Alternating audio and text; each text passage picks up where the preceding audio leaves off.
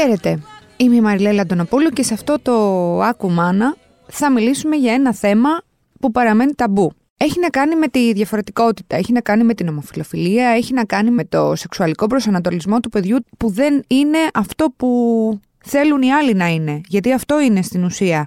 Γι' αυτό το συζητάμε ακόμα. Θα ξεκινήσω με κάτι που είναι αρκετά επίκαιρο, αν και είναι μακριά, είναι αρκετά κοντά. Θα καταλάβετε τι εννοώ. Πριν ε, πολύ λίγες μέρες, στη Φλόριντα, τον είπα, πέρασε ένα νομοσχέδιο, το οποίο συμπυκνώνεται στη φράση Don't say gay, το οποίο σημαίνει στα ελληνικά μην πεις gay, δηλαδή μην πεις τη λέξη gay.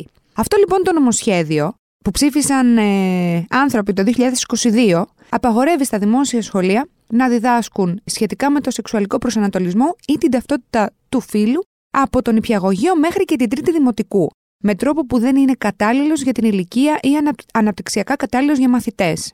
Αυτό το μέτρο, σύμφωνα με τους επικριτές του, είναι ένα μέτρο το οποίο μπορεί να επεκταθεί και σε υψηλότερους βαθμούς εκπαίδευσης. Γενικότερα είναι ένα μέτρο το οποίο απαγορεύει και λογοκρίνει τη λέξη gay και ό,τι αυτό συνεπάγεται στις ε, πολύ μικρές ηλικίες, οι οποίες είναι καθοριστικές, όπως θα ακούσουμε και λίγο πιο μετά από την ειδικό μας τη Μαρία την Κωνσταντοπούλου.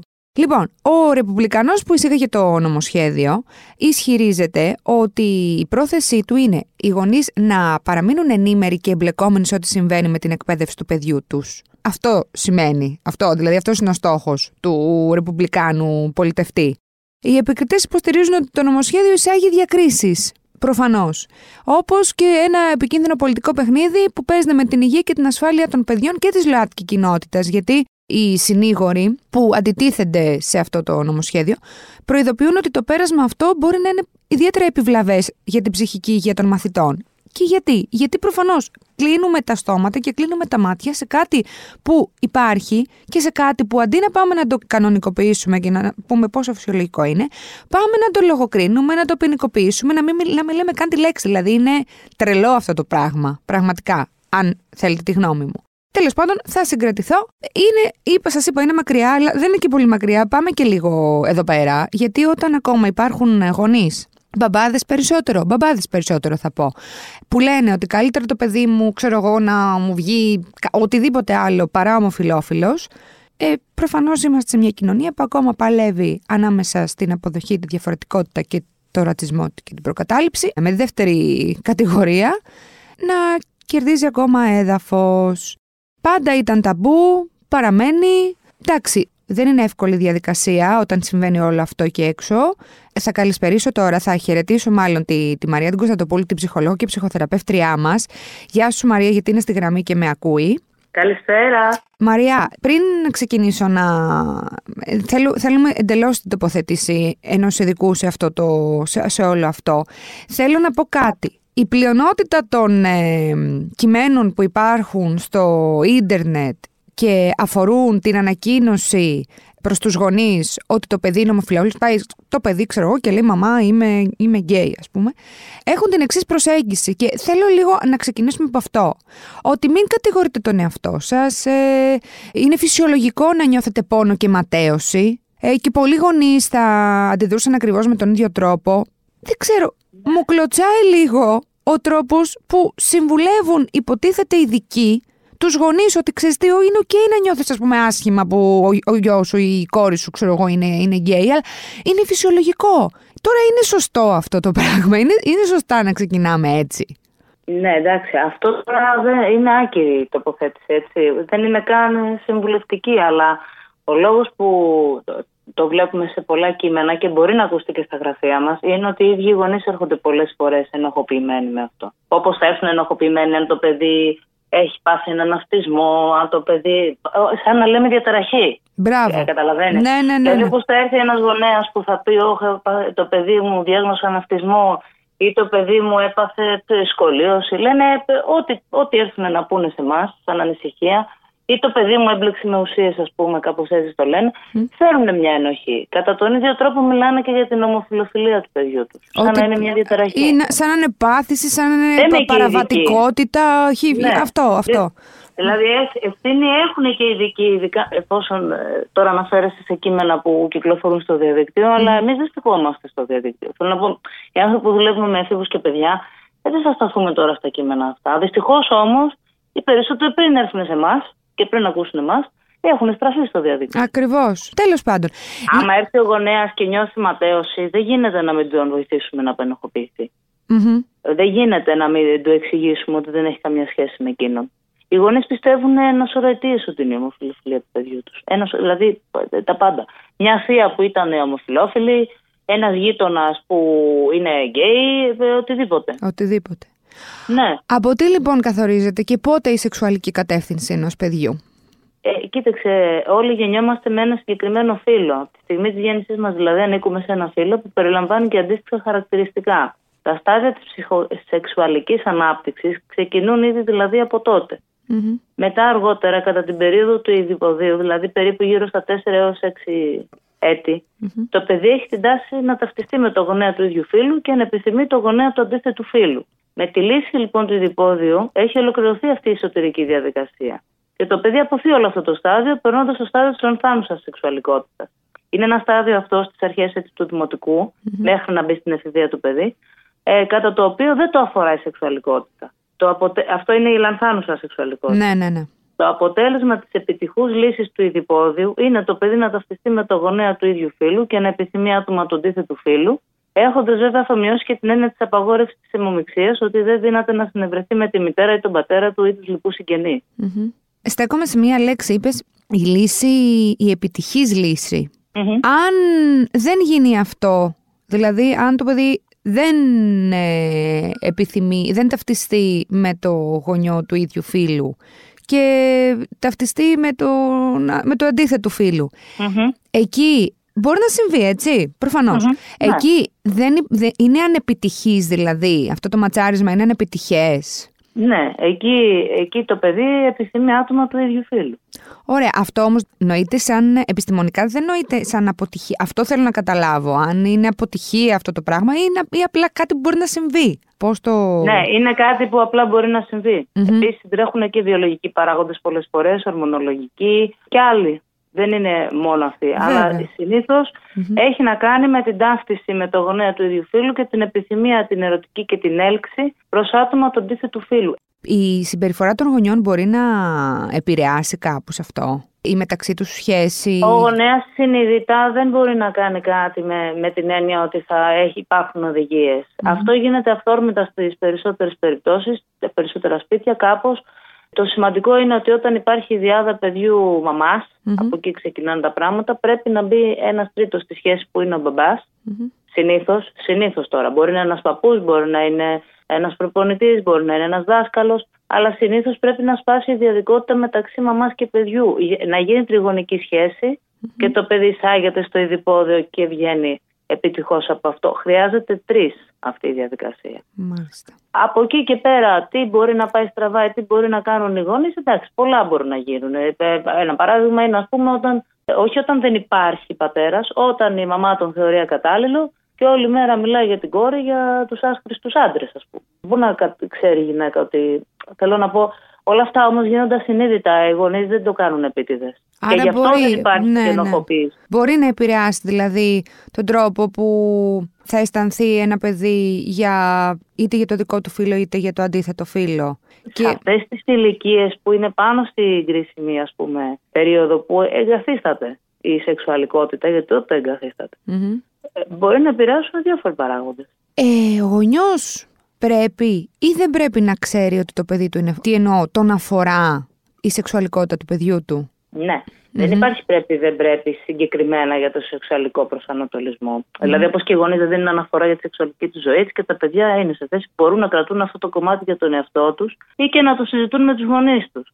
Αλλά πάντως είναι στο χέρι του παιδιού το εάν και πότε θα αποκαλύψει το σεξουαλικό προσανατολισμό στους γονείς. Η αλήθεια είναι ότι τα παιδιά πολλές φορές δεν συζητούν με τους γονείς ούτε και τις ετερόφιλες σχέσεις. Ναι. Θέλω να πω δηλαδή ότι το θέμα δεν είναι αν θα πούν στους γονείς τους για την ομοφιλοφιλία τους ή όχι, αλλά γενικότερα αν μιλούν για τη σεξουαλική ζωή τους στους γονείς τους.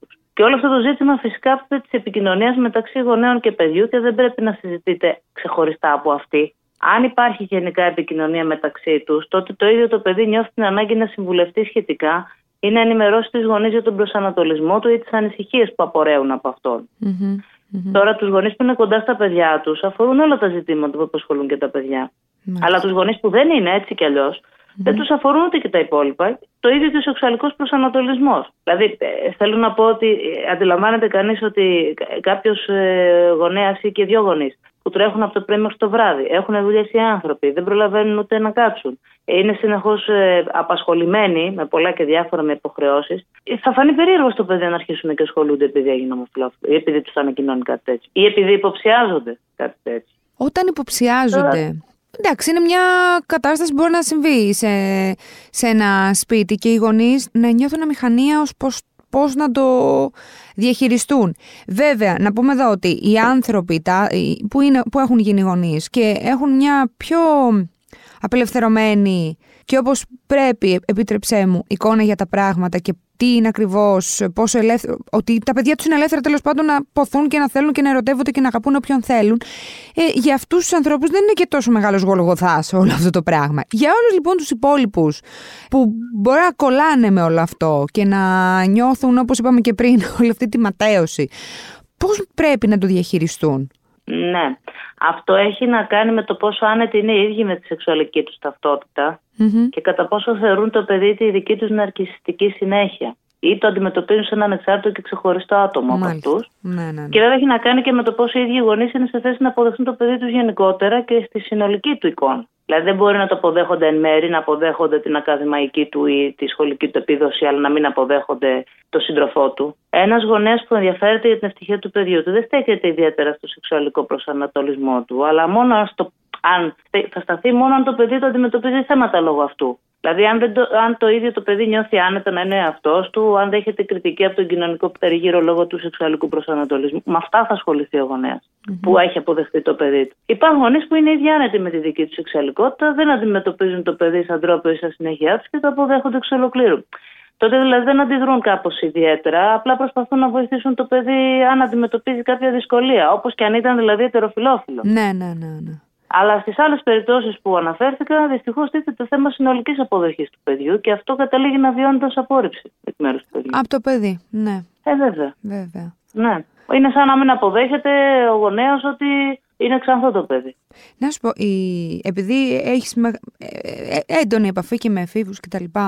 Και είμαστε και σε μια εποχή που, ξέρεις, έχουν προκύψει και νέες, ε, πώς το λένε, νέες, όχι ορολογίες θα πω, νέες τοποθετήσεις ε, ε, σεξουαλικής φύσεως, ας πούμε. Έχουμε πλέον το non-binary, έχουμε διάφορα πράγματα που είναι μεταξύ των δύο φίλων. Είμαστε gender fluid. Υπάρχει μια τέτοια κατεύθυνση. Οι γονείς σύγχρονοι είναι πιο αποδε... υπάρχει αποδοχή περισσότεροι απέναντι σε τέτοια θέματα, ή εμείς νομίζουμε ότι υπάρχει αποδοχή γιατί είμαστε μέσα στο δικό μας bubble που ξέρεις, το προοδευτικό. Εξαρτάται την περίπτωση. Αν υπάρχει αποδοχή γενικότερα, ε, είναι σχετικό. Ναι. Ε, Νομίζω ότι δεν. Όμως φιλοφιλία πάντα υπήρχε. Απλά δεν ήταν εμφανής γιατί ήταν ας πούμε πιο. Άλλες φορές ήταν και πιο εμφανής. Πιο παλιά. Δηλαδή εξαρτάται πότε θα το δει κανείς κοινωνικά.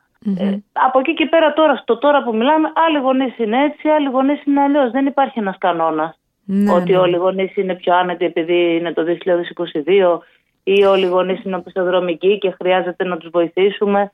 Ε, είναι, στον κάθε, είναι προσωπική ιστορία του κάθε γονέα με τη σεξουαλικότητά του, με, το, με την προσδοκία που είχε κάνοντας το παιδί, γιατί έκανε το παιδί, τι περιμένει από το παιδί, τι φαντασιώνεται σε σχέση με το παιδί του. Ε, είναι όλοι, όλοι αυτοί οι παράγοντες. Mm-hmm. Εντάξει, έχεις απαντήσει ήδη. Απλά μήπως υπάρχει κάτι επιπλέον συμπληρωματικό. Πώς και ποιες αντιδράσεις των γονιών μπορούν να μπλοκάρουν τη σεξουαλικότητα ενός παιδιού σε μικρή ηλικία; Δηλαδή, ακόμα και στο πώς θα διαχειρίζεται τις ε, ετεροφιλοφιλικές σχέσεις, όχι απαραίτητα τις ομοφιλοφιλικές. Ναι, ναι. Μπορεί να συμβεί αυτό αθελά τους βέβαια οι γονείς. Από άγνοια ή ελληπή ενημέρωση μπορεί να μπλοκάρουν τη σεξουαλικότητα με διάφορους τρόπους. Ένα παράδειγμα είναι, ας πούμε, να μπο... ίσως επιθυμούσαν να γεννήσουν παιδί του αντίθετου φίλου και ασυνείδητα φέρονται στο παιδί που γέννησαν σαν να ανήκει στο άλλο φίλο. Αυτό συμβαίνει. Ή μπορεί να τονίζουν υπερβολικά την αερονοπότητα ή τη θηλυκότητα ενός παιδιού που οι ίδιοι γονείς θεωρούν ότι δεν είναι αρκετά αερονοπό ή θηλυκό αντίστοιχα. Κάποιες άλλες φορές μπορεί να περηφανεύονται ή να έχουν προσδοκίες ή να δείχνουν φανερά απογοητευμένοι από τη σεξουαλική επίδοση των παιδιών τους και να γίνονται πιεστικοί. Άλλες φορές αναπαράγουν παλαιωμένες αντιλήψεις για το σώμα, την τροπή, τον αυνανισμό, τις σεξουαλικές σχέσεις. Mm. Δηλαδή, είναι πολλοί παράγοντες που μπορεί να μπλοκάρουν τη σεξουαλικότητα και την ετεροφιλόφιλη και την ομοφιλόφιλη. Ναι, δηλαδή αν οι γονείς οι ίδιοι είναι σεξουαλικά ανώριμοι, γιατί περί αυτού πρόκειται, ναι. μπορούν να, ναι, ναι. Να, να, να, επιβαρύνουν ας πούμε και τη σεξουαλικότητα ενός παιδιού με διάφορους τρόπους. Ναι. Ναι, ή επίσης όταν προσπαθούν να παρεύουν με πρόθεση, με κατεύθυνση στη σεξουαλική ανάπτυξη των παιδιών τους. Από ποια ηλικία μπορεί να καταλάβει το άτομο ότι έλκεται από ανθρώπους του ίδιου φίλου και να είναι όντως έτσι; Ξέρεις, γιατί προφανώς όταν είναι μικρά τα παιδάκια δεν πολύ καταλαβαίνουν κιόλας, δεν πολύ αισθάνονται. Αλλά από ποια ηλικία και μετά είναι πιο έγκυρο αυτό; Ναι ε, ομοφιλοφιλία υπάρχει μέσα στον καθένα μας, αλλά χωρίς να το καταλαβαίνουμε και χωρίς να την εκδηλώσουμε Και είναι μέρος των δυνάμεων που στηρίζουν και τη φιλία. Στην εφηβεία, μια που συζητάμε για παιδιά, mm. συνειδητές έλξεις και συναισθηματικές παρορμήσεις για κάποιο του ίδιου φίλου, δηλαδή ερωτικά απάθεια, αν θες εισαγωγικά, συμβαίνουν σε όλους. Αλλά όλα αυτά είναι περαστικά και δεν πρέπει να μας τρομοκρατούν και δεν πρέπει σίγουρα να μας κάνουν να πιστέψουμε εμείς ότι από τη στιγμή που ερωτηθήκαμε κάποιον του ίδιου φίλου ή απλώς γοητευτήκαμε από αυτόν ότι είμαστε ομοφυλόφιλοι. Καμιά φορά μάλιστα νιώθουμε ότι και το σώμα μας ταράζεται απέναντι σε κάποιον του ίδιου φίλου. Αυτά τα λέω για παιδιά που μας ακούνε, mm-hmm. που είναι στην εφηβεία, mm-hmm. όχι τόσο για τους γονείς. Mm-hmm. Ε, επειδή νιώθουμε ένοχοι, δηλαδή τα κρατάμε όλα μέσα μας και νομίζουμε ότι είμαστε ομοφυλόφιλοι και ότι δεν θα τολμήσουμε πια να στραφούμε ποτέ προς το άλλο φίλο. Όταν ένα τέτοιο μυστικό μας δημιουργεί προβλήματα, τότε χρειαζόμαστε βοήθεια. Μπορούμε να τη βρούμε, μιλώντας σε ένα πιο μεγάλο, σε ένα κάποιο εμπιστοσύνη μας, σε ένα γιατρό. Mm-hmm. Και όλα αυτά δεν είναι παροδικά, αυτό πρέπει να ξέρουμε και δεν πρέπει ποτέ να τα θεωρούμε οριστικά. Κάτι που είναι παροδικό. Καμιά φορά, ας πούμε, να το ακούσουν και αυτά τα παιδιά, να ξέρουν δηλαδή και μια αιτία παραπάνω για τον εαυτό τους, όταν νιώθουν άσχημοι, δεν τολμάμε να στραφούμε προς το άλλο φύλλο. Και κάτι τέτοιο μπορεί να οδηγήσει στην αναδίπλωση προς την ονομοφιλοφιλία που χρησιμεύει σαν καταφύγιο. Και εδώ ακόμα δηλαδή μπορεί να έχουμε να κάνουμε περάσματα που είναι σαν λύση για την ανασφάλεια του παιδιού. Δεν σημαίνει ότι είναι ομοφιλόφιλο το παιδί. Κάποιες φορές μπορεί να είναι οριστικό, αλλά αυτό το αποφασίζει το παιδί μεγαλώνοντας. Καλά, ναι, προφανώς. Εντάξει, δικαιωμά, αυτό που λέμε, δικαίωμά του είναι αυτό. Ναι, εννοείται. εννοείται. Ναι, δεν είναι οριστικό όμως στην mm-hmm. εφηβεία mm-hmm. που συντρέχουν όλα αυτά που είπαμε. Η φιλία, η ανασφάλεια, να πλησιάσουμε το άλλο φίλο, η ντροπή, άλλοι ανασταλτικοί παράγοντες, η απόρριψη ενδεχομένως. Γενικότερα για όλο αυτό το θέμα σε ένα παιδί, ε, ακόμα και αν δεν το αφορά προσωπικά, έτσι, είναι αυτό που είπαμε πριν, που ανέφερα πριν εγώ με το, για το νομοσχέδιο, ας πούμε, στη Φλόριντα, που τους έχουν απαγορεύσει να λένε και τη λέξη. Πώς μιλάμε και από ποια ηλικία και μετά; Η ομοφιλοφιλία δεν είναι ούτε καλό, ούτε κακό, ούτε ντροπή, ούτε δράμα. Ακριβώς. Και οι λόγοι που μιλάμε για, σε ένα παιδί για αυτό mm-hmm. μπορεί να είναι πολλοί. Δηλαδή, μπορεί να είναι επειδή οι συμμαθητές του είναι ομοφιλόφιλοι, ή επειδή το συζητάνε μεταξύ τους, ή επειδή έχει επηρεώσει από τα μέσα ενημέρωσης και το διαδίκτυο και εμείς φοβόμαστε ότι θα επηρεαστεί. Ναι, μπορεί να ακούσει τη λέξη ΛΟΑΤΚΙ, ας πούμε. Να, να, σου πει τι είναι ένα ΛΟΑΤΚΙ, μαμά. Ναι, αυτό. Να, αυτό. να ρωτήσει, ναι. Ναι, ναι, ναι. Σε αυτή την περίπτωση, βέβαια, είναι καλό γιατί έχουμε ανοιχτούς διάβλους επικοινωνίας με το παιδί και έτσι κι αλλιώς, έτσι φαίνεται γίνεται όταν έρθει να μας ρωτήσει. Και όπως συζητάμε όλα τα άλλα, συζητάμε και αυτό σαν κοινωνικό θέμα.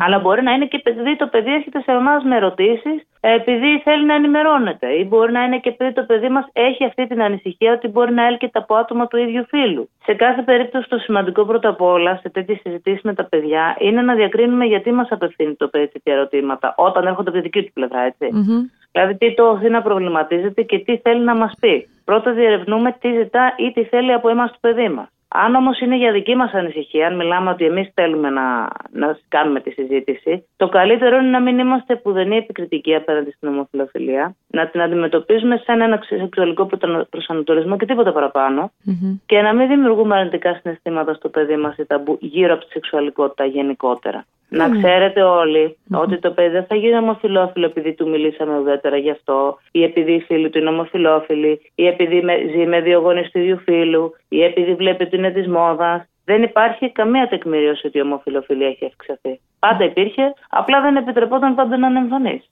Ακριβώς. Ακριβώς. Κατά τα άλλα, πρέπει να κινηθούν στον ίδιο άξονα οι γονείς με τη σεξουαλική διαπαιδαγώγηση. Δηλαδή να εξηγήσουν ότι πρόκειται για την έλξη, για τα άτομα του ίδιου φίλου, Είναι ένας προσανατολισμός σεξουαλικός ούτε καλός ούτε κακός. Δεν πρέπει το παιδί να είναι κοροϊδευτικό ή επικριτικό απέναντι σε ανθρώπους με άλλη σεξουαλικότητα, διαφορετική. Ναι, ναι, γιατί μετά μπορεί να μην γίνει ομοφυλόφιλο, μπορεί να γίνει ομοφοβικό όμως. Και αυτό το πράγμα είναι επιβαρυντικό για τους υπόλοιπους. Ακριβώς. Ακριβώς. Ναι, ναι, κατά, ναι, μετά μπορεί να καταλήξει σε bullying. Κατά τα λοιπά, δηλαδή δεν χρειάζεται να συζητήσουμε κάτι ιδιαίτερο, εκτός και αν το ίδιο το παιδί επιμένει σε κάποιο σημείο δείχνει μπερδεμένο.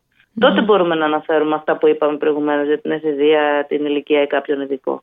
Μάλιστα. Πολύ ωραία. Μαρία, μου ευχαριστώ πολύ για αυτή τη συζήτηση. Εγώ ευχαριστώ. Να σε καλά, τα ξαναπούμε. Βεβαίως. Yeah.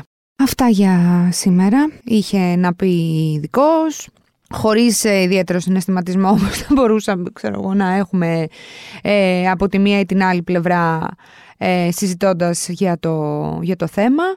Όπως και να έχει, είναι αυτό που, που είπες στο τέλος και η Μαρία Κωνσταντοπούλου, ότι δεν είναι ούτε καλό ούτε κακό. Δεν είναι τίποτα. Είναι επιλογή. Αυτό. Τελείωσε. Και αν μιλάς για αυτό το θέμα και όταν γνωρίζει ένα παιδί, κακό δεν θα του κάνει, ίσα ίσα καλό θα του κάνει και καλό θα κάνει και σε όλους τους υπόλοιπους. Αυτά είχαμε να πούμε λοιπόν. Ε, ραντεβού την επόμενη Πέμπτη με ένα ακόμα κουμάνα. Μέχρι τότε μπαίνουμε στο ladylike.gr, διαβάζουμε όσα περισσότερα πράγματα μπορούμε και καταλήγουμε στο No Filter Motherhood με θέματα σχετικά με τη μητρότητα. Γεια και χαρά!